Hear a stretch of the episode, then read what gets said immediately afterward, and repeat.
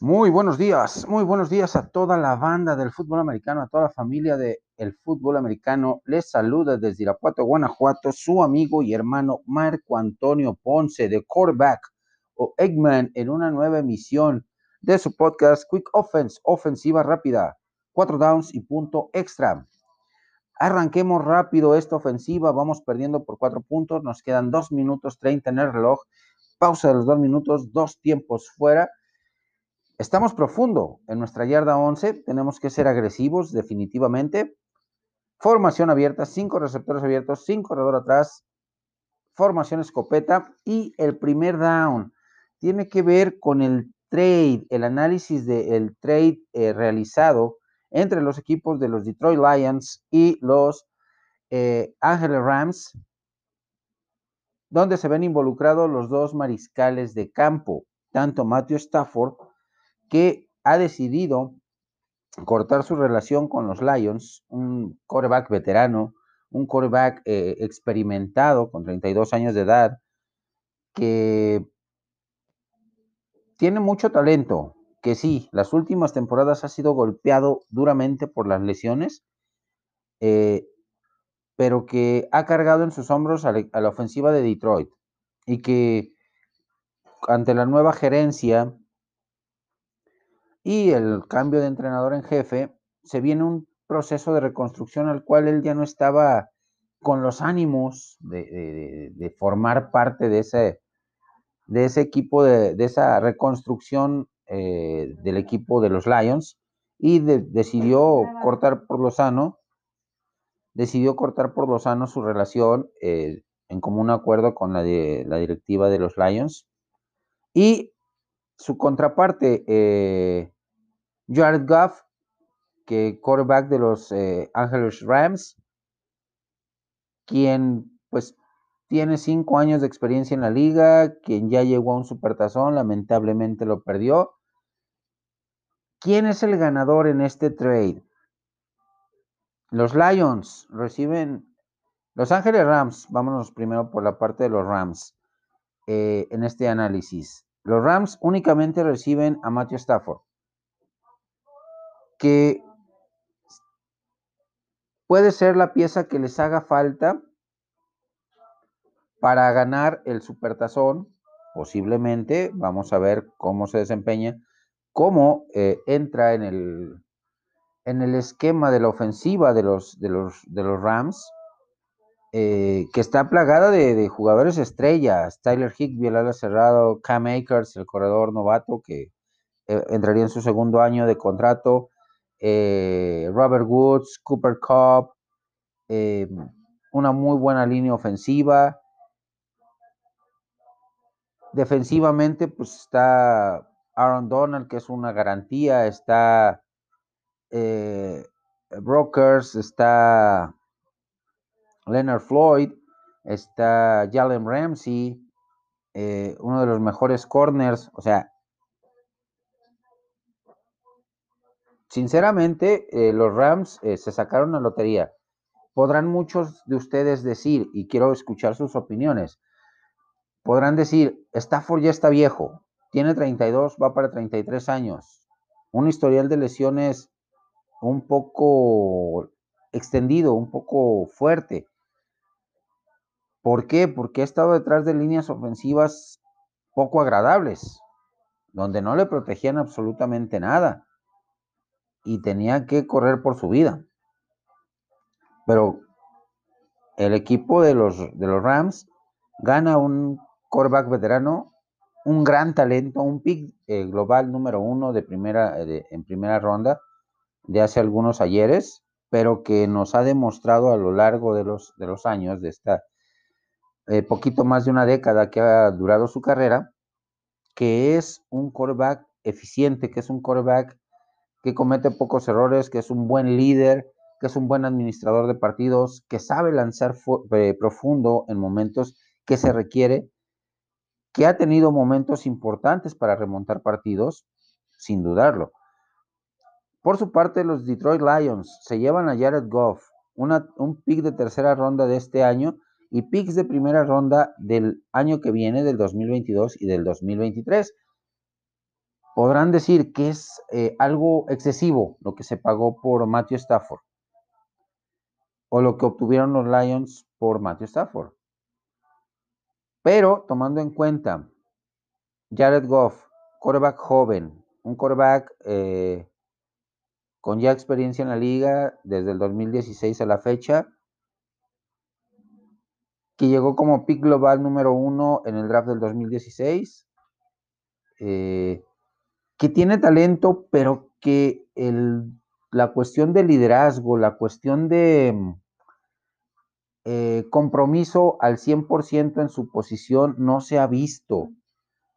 Eh, y pues llega un equipo que está en reconstrucción, al cual le van a tener que invertir, al cual le van a tener que invertir demasiado.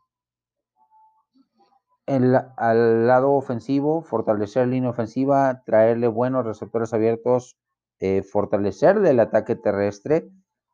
es una inversión que no se va a ver a corto plazo el talento realmente de, Jared Goff en los Lions, pero que esta nueva gerencia, que este nuevo equipo de trabajo que llega a los, Lions, debe de ser cauto, ser inteligente y fortalecer las áreas que tengan que fortalecer en este primer año a la ofensiva para eh, darle ese, esa seguridad a su, mariscal a su nuevo mariscal de campo. Y a partir de 2022, buscar eh, darle fortaleza y profundidad a la parte defensiva del equipo. Por su parte, pues, los Rams ya están completamente armados. Vienen de haber perdido hace un par de temporadas el Supertazón contra los Patriotas de Nueva Inglaterra pero donde eh, Jared Goff ya no, ya no entraba en el equipo, ya no se sentía cómodo Sean McVay con, el desempeño de, de Goff por la cuestión de que no estaba comprometido al 100%. La temporada 2019, cuando le soltaron la ofensiva al 100%, la toma de decisiones a Jared Goff, que se, tomar ese rol de líder, sinceramente eh, no se vio la ofensiva tan explosiva, tan bien administrada como cuando mandaba las jugadas Sean McVay.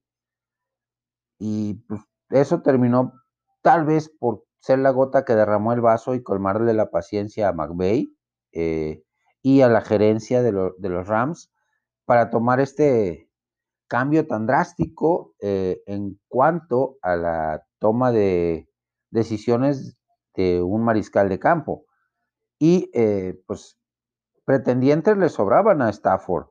Estaban los Broncos, estaban los, los Colts, estaba eh, Washington Football Team, estaban varios, varios equipos, los Dallas Cowboys también, los Jets, pero optó por quedarse en la conferencia nacional, donde ya ha mostrado su, valía y su talento con un equipo que le puede dar esa posibilidad de llegar a una postemporada y de jugar el, el, partido grande, sin dudarlo. Para ustedes, mis amigos, mis hermanos, ¿quién fue el verdadero ganador? ¿Lions con Jared Goff con sus 26 años? ¿O los Rams con Matthew Stafford, su experiencia, sus 33 años de edad. Los leo y escucho en mis diferentes redes sociales. Hemos avanzado en esta ofensiva con un pase directo a la yugular, a la yarda 39 del rival, un bombazo. Vamos por la, pausa de los dos minutos, vamos a tranquilizarnos, vamos a reorganizar, replantear la ofensiva para jugarnos el segundo down y regresamos. Hemos regresado, mis amigos, al segundo down de esta ofensiva. Estamos en la yarda 39 del rival, dos minutos en el reloj. Vamos a, ser más cautos con este manejo de la ofensiva. Formación de dos receptores al lado izquierdo, ala cerrado y receptor al lado derecho. Corredor detrás del mariscal de campo formación pistol. Y la pregunta en este segundo down es, ¿es Tom Brady mucho más grande de lograr su séptimo anillo que el mismísimo Michael Jordan? La pregunta está en el aire. A título personal, no. A título personal, no. ¿Por qué? La carrera de, Michael Jordan, eh, siendo basquetbolista, son dos disciplinas diferentes, definitivamente. Drafteado como pick número uno, eh, ronda uno, pick número tres en el 84 por los Chicago Bulls, con quienes logró en la década de los 90 revolucionar el básquetbol ser un referente importante de, este deporte, ser una de las luminarias más grandes del deporte a nivel general, comparado con Michael Schumacher, comparado con Mohamed Ali, comparado con Pelé, Maradona en paz descanse, con Hugo Sánchez, con Johan Cruyff en el soccer, eh, con Joe Montana en la NFL, con Jim Brown, y que eh, logró seis títulos en la década de los noventas, tres de manera consecutiva antes de anunciar su primer retiro por la lamentable muerte de su papá, eh, quien fue asesinado. 91, 92 y 93 fueron años gloriosos para los Chicago Bulls, donde eh, Michael Jordan, sin dudarlo, fue pieza importante jugando con más de 40 grados de fiebre, con diarrea, o sea, montando ofensivas eh, eh, espectaculares con los Chicago Bulls y eh, Phil Jackson como entrenador en jefe, rodeado de grandes jugadores también. Tony Kukoc, Luke Longley, Scottie Pippen, Tony Kukoc, Steve Kerr. Se, se retira temporalmente Michael Jordan eh, una breve carrera en el béisbol donde no le fue muy bien. Y regresa en el 95, temporada de transición, pero vuelve a ganar tres anillos de, la NBA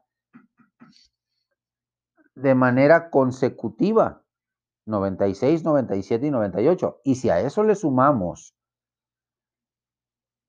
que eh, logró la medalla olímpica con el único y original Dream Team, en Barcelona 92, pues la leyenda de Jordan se hace mucho más grande que la de Brady. Sí, Brady es un superdotado.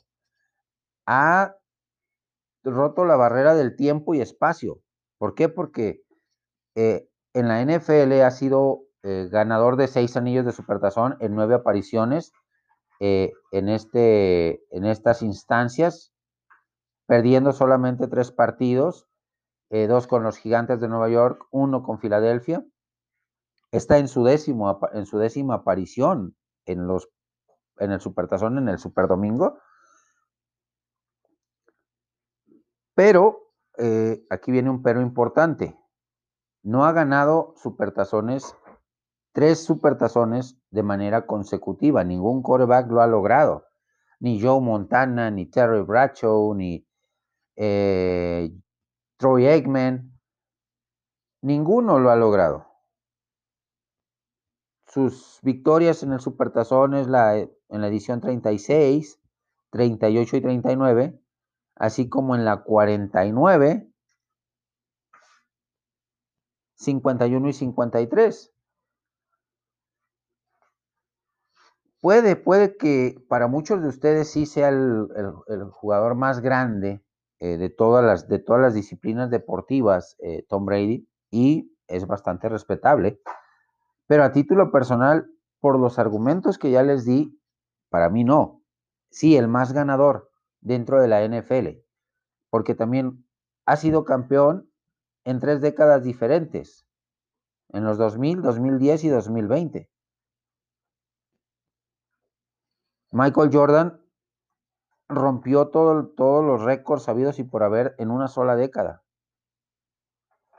Puso en la palestra, en la vitrina de, ganadores, de leyendas, de, de dinastía al equipo de los Toros de Chicago en una sola década, pero su leyenda sigue hoy en nuestros días. Tal es así que la, la frase favorita de la gente que le gusta el básquetbol es, el básquetbol es antes de Michael Jordan y de Michael Jordan hacia adelante. Michael Jordan fue un parteaguas, muy por encima de Will Chamberlain, muy por encima de Bill Russell, muy por encima de Magic Johnson, de Larry Bird. Y Tom Brady ha enfrentado a grandes rivales en su, en su histórica carrera, en su longeva carrera. Ha enfrentado a grandes rivales. Peyton Manning, Drew Brees, eh, Ben Roethlisberger, Tony Romo, eh, etcétera, etcétera. También eh, Michael Jordan ha enfrentado a, rivales de esa misma jerarquía, grandes, grandes rivales, legendarios rivales. Karl Malone, Magic Johnson, Larry Bird, por mencionar algunos, John Stockton, Jeff Hornacek. Eh, sin dudarlo, sin dudarlo, mis amigos, eh, para mí, Brady en la liga, en la NFL, en la historia de la NFL, es el más ganador, mas no así el más grande. El más grande tiene nombre, apellido, y fue una leyenda en los ochentas, y se llama Joe Montana. Hemos avanzado, mis amigos, con este tema, con, esta, eh, con este cierre de este tema, el cual igual los invito a mis diferentes redes sociales a compartir sus puntos de vista. Hemos avanzado de la yarda 39 del rival a su yarda 17. Un buen avance, bastante bueno este pase a la, a la banda. Pues tenemos que quemar nuestro primer tiempo fuera porque estamos con un minuto 15 en el reloj. Tenemos que replantear, estamos cada vez más cerca de anotar. Hemos, eh, tenemos que replantear la siguiente jugada para buscar la anotación e irnos arriba en el marcador. Regresamos.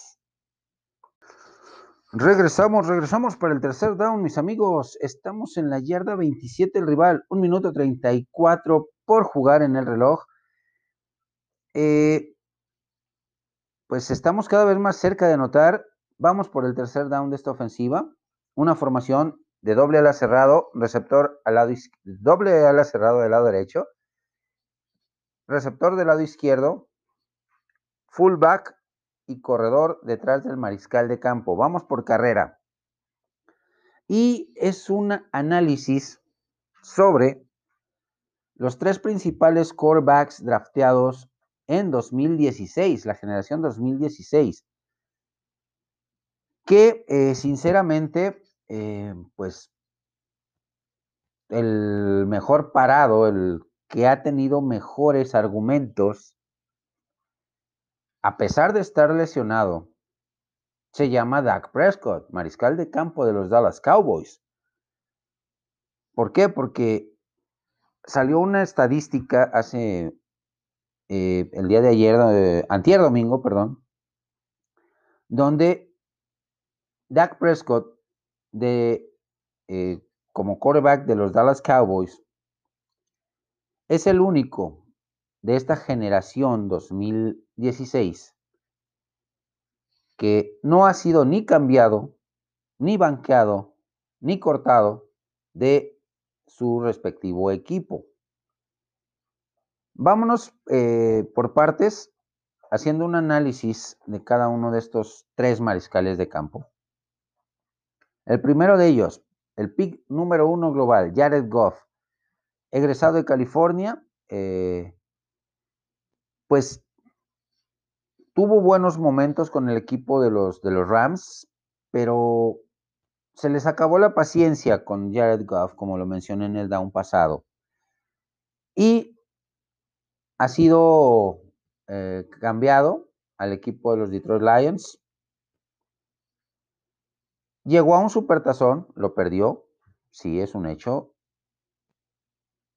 Jamás, jamás vi que se comprometiera, sinceramente, a pesar del talento que tenía a su alrededor, con el tomar el liderazgo total del equipo. Empoderarse y, y apropiarse perfectamente de la posición de mariscal de campo, que es la de toma de decisiones.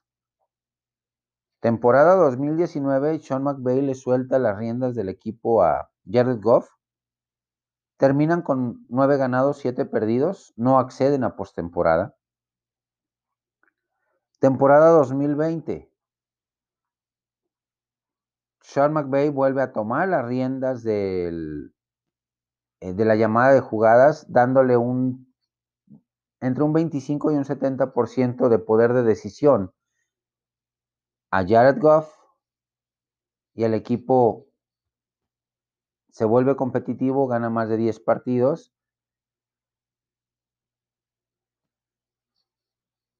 Y eh, pues en este off-season de esta temporada 2020 que recién termina, pues deciden darle las gracias y hacer un cambio con el equipo de los Detroit Lions el cual ya expliqué en el, en el down anterior, en el primer down de esta, de esta ofensiva, donde Goff se va a los Lions más un pick de tercera ronda de este año, pick de primera ronda del 2022 y 2023, mientras que Matthew Stafford llega al equipo de los, de los Rams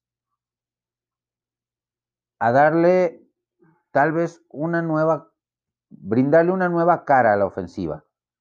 Un coreback experimentado, un coreback preciso, un coreback inteligente, un coreback que sí toma el, rol de líder como debe de ser. Y el pick número uno global de esta dinastía, de, de esta clase del 2016, cortado y cambiado a otro equipo. El pick número dos global, Carson Wentz, de North Dakota State, que fue banqueado al cierre de esta temporada con buenas actuaciones de Jalen Hurts en Filadelfia, que en 2017 tiene en su haber un anillo de supertazón, pero como suplente porque sufre una, gran, una lesión grave eh, al cierre de la misma temporada 2017, en la semana 10 o 12, lo cual le da eh, puerta abierta a Nick Foles de demostrar su valía y de llevar paso a paso al equipo de Filadelfia a derrotar en el Supertazón a Nueva Inglaterra. Es un coreback con gran talento, sí, Carson Wentz, que tuvo sus eh, desavenencias, sus desacuerdos con el exentrenador, con Doug Peterson, que firmó una extensión de contrato eh, muy lucrativa eh, hasta 2024, motivo por el cual tienen hipotecada la, la, posición de mariscal de campo en Filadelfia. A pesar de lo bien que se vio Jalen Hurst, el nuevo entrenador en jefe pues llega con la consigna de mantener a Carson Wentz como titular. Situación que tienen que darle mucha, mucha énfasis en proveer una buena línea ofensiva, en traerle mejores receptores abiertos y un ataque terrestre, un backfield por comité sólido y que no se lesione tanto. ¿Por qué? Porque el fracaso de Filadelfia esta temporada no corrió tanto por el mal desempeño de Wentz, que tuvo que hacer circo, maroma y teatro o hacer cosas de más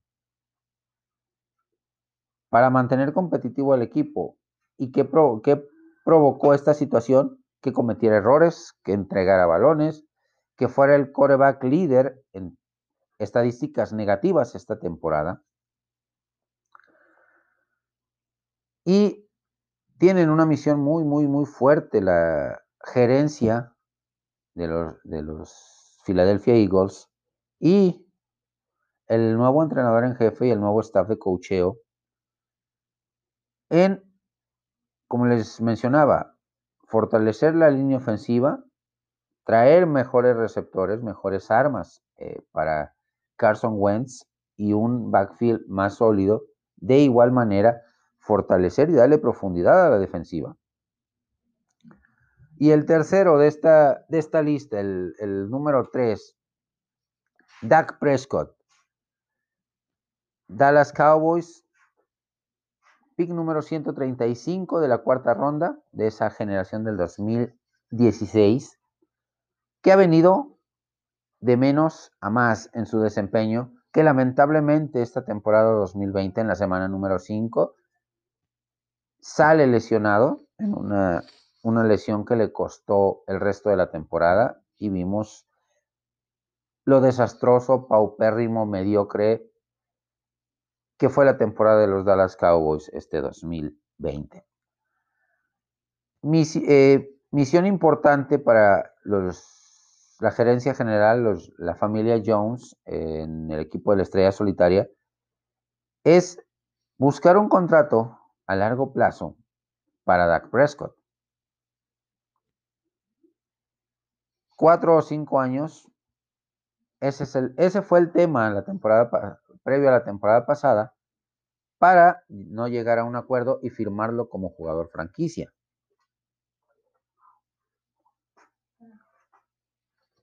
Por su parte, eh, pues si lo vuelven a etiquetar franquicia, el equipo de la Estrella Solitaria, su impacto en el tope salarial será brutal, será, será muy importante. ¿Por qué? Porque al promediar los cinco mejores sueldos de los quarterbacks, tomamos en cuenta que ganaría entre, entre 39.5 y 40.5 millones por una sola temporada. Situación que no afectaría tanto en el tope salarial de, de la franquicia si se le firma a largo plazo. ¿Le ha dado estabilidad a la posición de mariscal de campo? Sí, hay dos asignaturas pendientes muy fuertes con Dak Prescott que es ganarle a equipos contendientes en temporada regular a los cuales les compite, es un hecho, pero no les gana. Y este tipo de situaciones, pues deben de eh, eh, prevalecer y la, segunda asignatura pendiente con Prescott es justamente subir eh, o ganar más allá de una ronda divisional, que es donde se, se ha quedado las dos veces que ha accedido a postemporada. Talento lo tiene, liderazgo lo tiene, carisma lo tiene Dak Prescott con el equipo de los Dallas Cowboys. Vamos a ver, vamos a ver qué tan sensatos y qué tan inteligentes son los Jones para draftear eh, para llegar a un buen acuerdo a largo plazo, no etiquetarlo como jugador franquicia, lo cual le impactaría de mala, de mala manera a los Dallas Cowboys. ¿Por qué? Porque afectaría contratación de, eh, jugadores en agencia libre y afectaría el, eh, el posible draft colegial. ¿Qué opinan mis amigos? ¿Cómo ven este tema? Quiero escuchar sus puntos de vista. Hemos avanzado en una, en una corrida directa por el centro de la línea, de la yarda 27 a la yarda 9 del rival. Nos quedan 47 segundos en el reloj. Tenemos que quemar nuestro segundo y último tiempo fuera para replantear la cuarta jugada del down, el cuarto down de esta ofensiva para poder anotar. Estamos cada vez más cerca. Regresamos. Muy buenas noches. Hemos regresado, mis amigos, con el cuarto down de esta ofensiva. Estamos en la yarda 9 del rival. Con 45 segundos en el reloj, pues tenemos que ir con todo. Formación jumbo, doble ala cerrado, fullback y corredor atrás del mariscal de campo, receptor del lado izquierdo. Vamos, vamos a jugarnos este cuarto down. Y es un análisis sobre los dos entrenadores en jefe de la edición número 55 del Supertazón. Dos veteranos, dos entrenadores en jefe de gran calidad. Uno con más experiencia que otro como coach general, sin dudarlo, pero que los dos tienen frente a sí el reto más grande de su vida. Uno es su primera aparición en el Supertazón, como lo es Bruce Arians, entrenador en jefe de Tampa Bay, que tiene argumentos muy sólidos, argumentos muy sólidos para eh, eh, poderse llevar el Supertazón con su equipo. Un coreback veterano, el más ganador de la historia, Tom Brady. Muy buenas armas ofensivas, una defensiva muy sólida, sin dudarlo que tiene, eh, como les digo, frente a sí, el, pues, llevar a este equipo al siguiente nivel en su segunda aparición en un supertazón, siendo la anterior vez eh, en el supertazón 37, donde eh, ganaron con una sólida defensiva, con un eh, equipo muy balanceado a la ofensiva, el equipo de los Tampa Bay Buccaneers, en, aquel, en aquella legendaria edición de la, del Supertazón número 37, que humillaron al equipo de los Raiders, Raiders de Oakland, en, aquel, eh, en aquellos ayeres, hoy en Las Vegas. hoy Bruce Arians, eh, pues tiene un, palmarés interesante en cuanto a su récord de, de ganados y perdidos y su porcentaje. En cinco años con los Arizona Cardinals dirigió 80 partidos, 49 victorias, 30 derrotas, un empate para un 619 en, en punto 619 en su porcentaje de victorias, cinco años. Con Tampa Bay estas dos últimas temporadas 32, 32 eh, partidos dirigidos, 18 ganados, 14 derrotas, 0 empates para un 563 eh, es su porcentaje. Ha dirigido un total de 112 partidos, 67 victorias, 44 derrotas, un empate para un 603 en su porcentaje global. Pues números bastante respetables para Bruce Arians. Es un gran motivador, una mente brillante.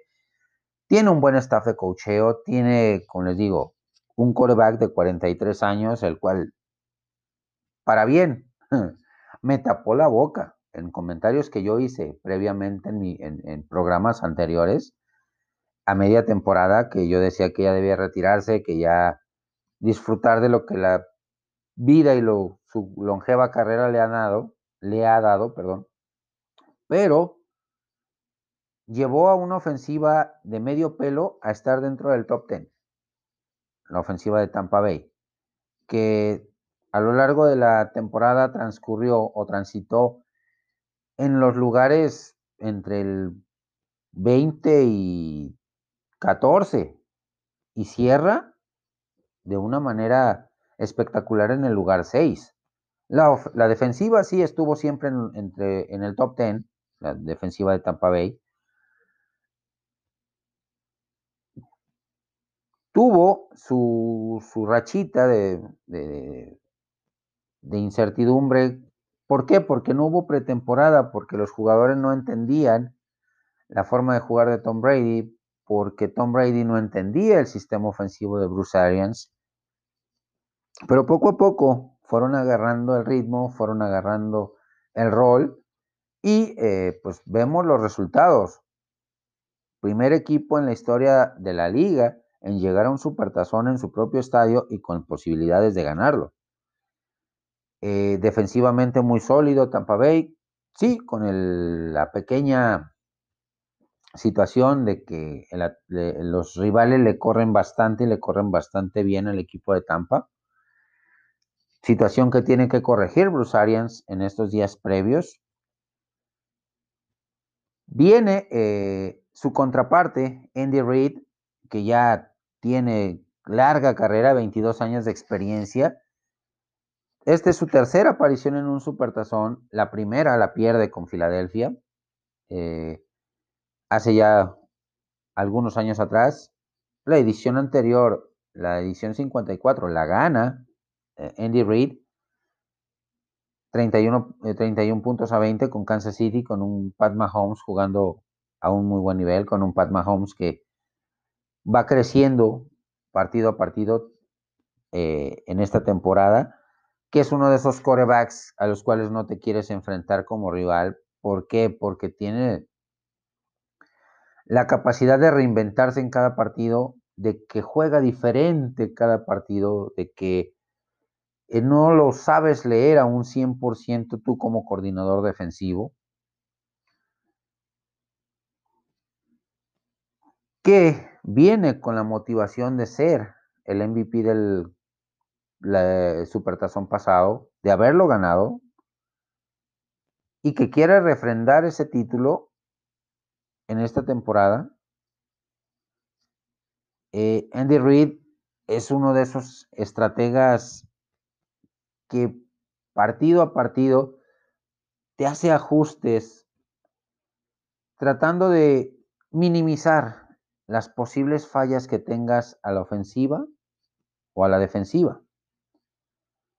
E, esa es la, característica importante de Andy Reid. En su palmarés eh, como entrenador en jefe en estos 22 años ya, con Filadelfia dirigió 224 partidos, ganando 130, perdiendo 93 y empatando 1, para un porcentaje del punto 583, bastante bueno.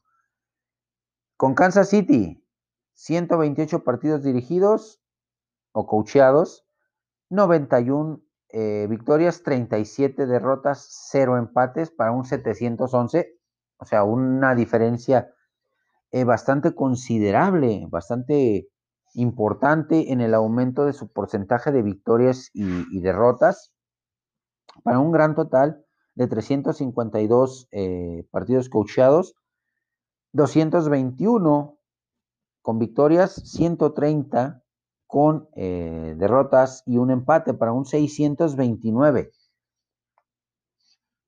En experiencia lo supera Andy Reid a Bruce Arians. Los dos son mentes brillantes, los dos son, eh, saben lo que hacen, saben el talento que tienen en sus manos y cómo eh,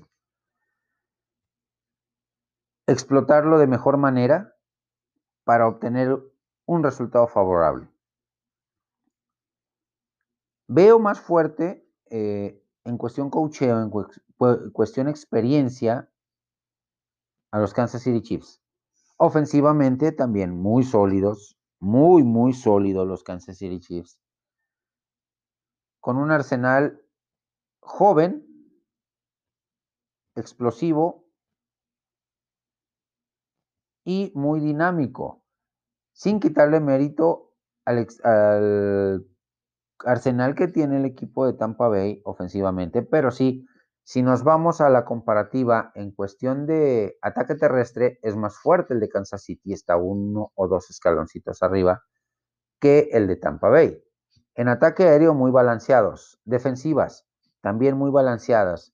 Las dos defensivas, eh, en mi análisis previo en el programa pasado, pues están dentro del top 10. Kansas City la número 10, Tampa Bay la número 9. Ofensivas, igual. Kansas City la número 1, Tampa Bay la número 6. O sea, un partido balanceadísimo por donde lo quieran ver. Este Supertazón 55. Sin dudarlo, un partido espectacular, un partido que va a generar mucho, mucho análisis, mucha eh, parte importante de dónde desmenuzar, de dónde sacar eh, comentarios y análisis. Sigo yo con mi favorito, que es Kansas City, para obtener su segundo anillo de supertazón consecutivo. Y eh, con esto, pues, darle el, debido reconocimiento a la trayectoria de Andy Reid, que mantuvo mucho tiempo competitivo a Filadelfia, lo llevó a un supertazón, pero no, no lo ganó. Lo perdió contra Nueva Inglaterra, de, Tom Brady. Que eh, pues sería eh, coronar una temporada donde solo tuvieron dos derrotas el equipo de, de Kansas City, una contra los Raiders de Las Vegas que les quitó el invicto y otra contra los Chargers de Los Ángeles al cierre de temporada, pero que mantuvo una regularidad bastante interesante. Y eh, Tampa Bay pues inició siendo humillado en semana 1 por Nueva Orleans, que le repitió la dosis en semana 10, que tuvo muchos momentos complicados Tom Brady esta temporada, muchos momentos donde demostraba frustración, donde demostraba que eh, no lo entendían sus compañeros. Así que, ¿qué opinan ustedes sobre estos dos entrenadores en jefe, sobre estas dos ofensivas, sobre estas dos defensivas? ¿Y quién es su favorito? Los escucho y los leo en mis diferentes redes sociales. Hemos avanzado, hemos llegado a la zona de anotación, hemos anotado, mis amigos. Vamos a jugar el punto extra para cerrar esta ofensiva y ganar el partido. Hemos vuelto para jugarnos el punto extra para cerrar esta ofensiva donde hemos ganado el partido, pero todavía nos queda el punto extra y es eh, referente a dos ediciones del Supertazón realizadas, llevadas a cabo un día como hoy, 2 de febrero, eh, en la historia. El primero de ellos, el Supertazón 48, un 2 de febrero del 2014, en el MetLife Stadium en Nueva York se llevó a cabo este partido ante 82.529 aficionados, que enfrentó a los campeones Seattle Seahawks por parte de la conferencia nacional eh, y por parte de la americana a los Broncos de Denver con, Tom, eh, con Peyton Manning como mariscal de campo. Eh, pues la victoria fue avasallante, fue trepidante dominante de principio a fin el equipo de los Seattle Seahawks por 43 puntos a 8, siendo nombrado Malcolm Smith eh, defensivo del, equipo de los Seattle Seahawks como el MVP de este juego, con una intercepción de vuelta para touchdown, un, un fumble recuperado y 10 tacleadas en su hoja estadística, en su cardex estadístico de este partido, pero donde definitivamente el equipo de, de Pete Carroll, guiado por Pete Carroll, eh, como entrenador en jefe, fue dominante de principio a fin, fue eh, una máquina que jugó por, por, por, nota este partido. Lamentablemente le tocó la derrota al equipo de los eh, de los Broncos de Denver haber sido humillado eh, Peyton Manning en, este partido. Cobró venganza dos años después eh, Peyton Manning y llevó al equipo de los Broncos de Denver a ganar el Supertazón contra las Panteras de Carolina en la edición número 50 del el Supertazón. Y un 2 de febrero del 2020 en el Hard Rock Stadium de Miami, ante 62.417 aficionados, el equipo de los Kansas City Chiefs se enfrentaba al equipo de los San Francisco 49ers.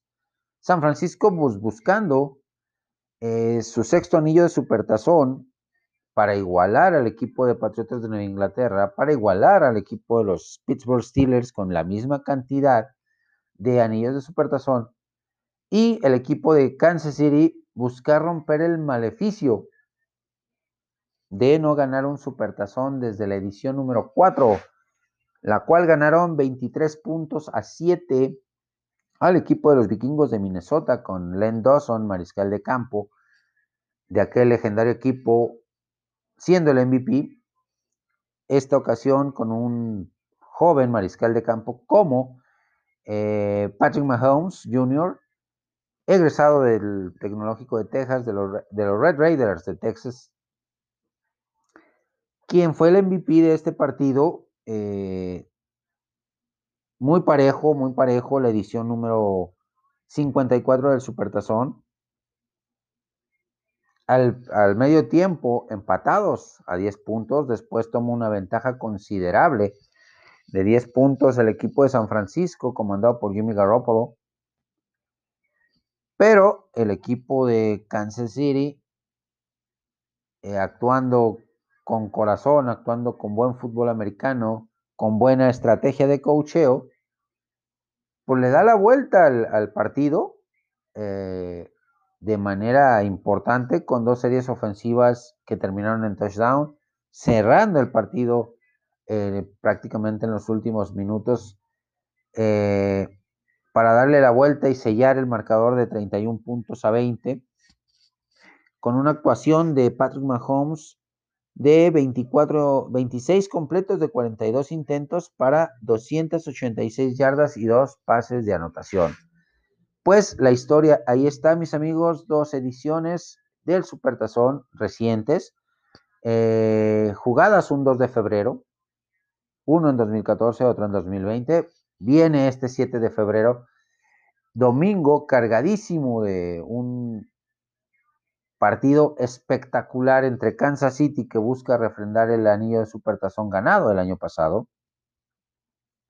y el equipo de Tampa Bay Buccaneers, que busca su segundo anillo de supertazón en su historia. Me despido con un hasta pronto. Este podcast está disponible en diferentes plataformas. Me pueden seguir en mis diferentes redes sociales. Les envío saludos cordiales a todos los grupos de WhatsApp, a Facebook, a todos los eh, amigos y hermanos eh, de las diferentes latitudes. Oscar Méndez de Durango, Mario Lorenzo de España, David Armero de España, Luis Fer de, Celaya, Guanajuato, eh, Héctor Miguel, Héctor Manuel Salinas de Los Cabos, Rodrigo Camacho de Guadalajara, Alfredo Ruiz Barrueta de Ciudad de México, eh, Fernando Fumagali de Argentina y a toda, toda la banda, toda la banda que me sigue en este su podcast. Nos vemos hasta la próxima. Disfrutemos el Supertazón como se debe.